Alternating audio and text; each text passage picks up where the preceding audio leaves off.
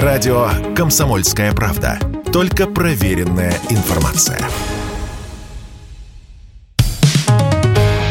«Экономика» на Радио КП. Здравствуйте, дорогие слушатели радио «Комсомольская правда». В эфире наш ежедневный обзор главных экономических новостей, и сегодня мы поговорим о мировом кризисе, который, похоже, приближается.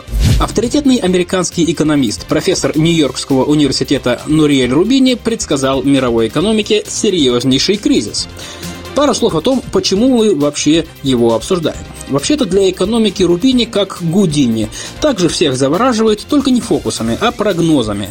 Прославился он тем, что еще в 2006 году предсказал мировой кризис, который разразился двумя годами позже.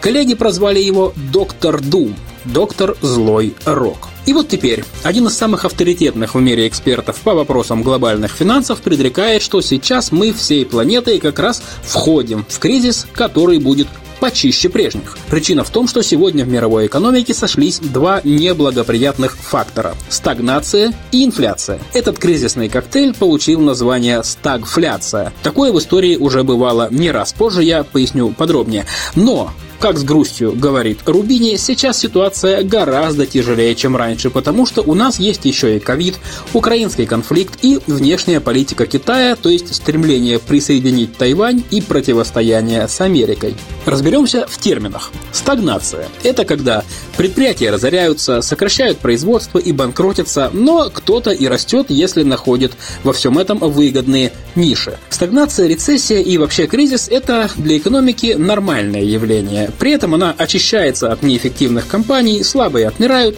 сильные выживают и на всех парах несутся вперед в светлое посткризисное будущее. Со стагнацией в мире вообще-то научились, ну если не бороться, то смягчать ее удар. Для этого центробанки снижают процентные ставки и дают возможность людям и компаниям брать кредиты по низким ставкам и развиваться.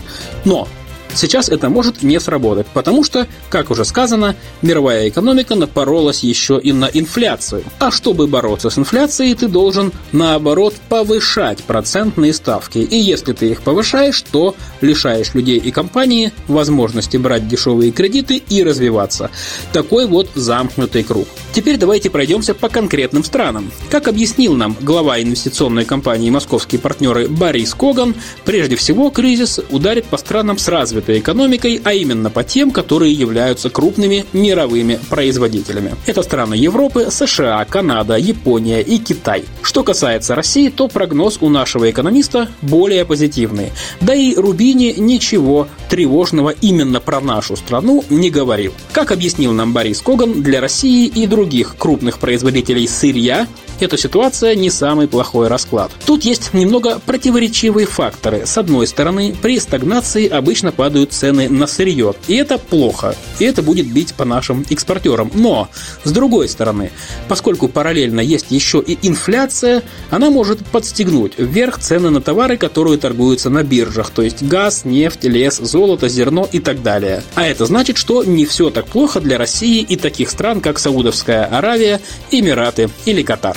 И в завершение давайте поговорим о приятном, о конфетах. У россиян началась сладкая жизнь.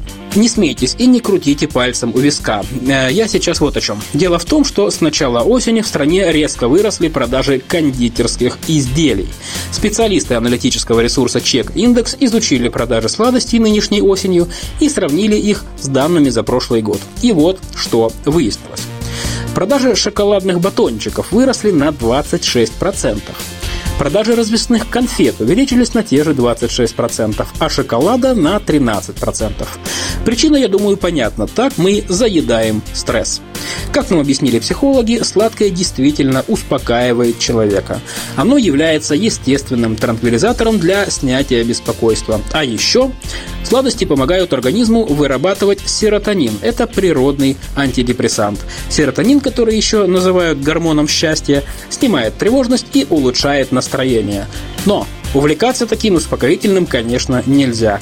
Иначе придется бороться уже не со стрессом, а с лишним весом и болезнями сосудов. А это, между прочим, еще больший стресс, и конфеты в таком случае уже не помогут. Экономика на радио КП.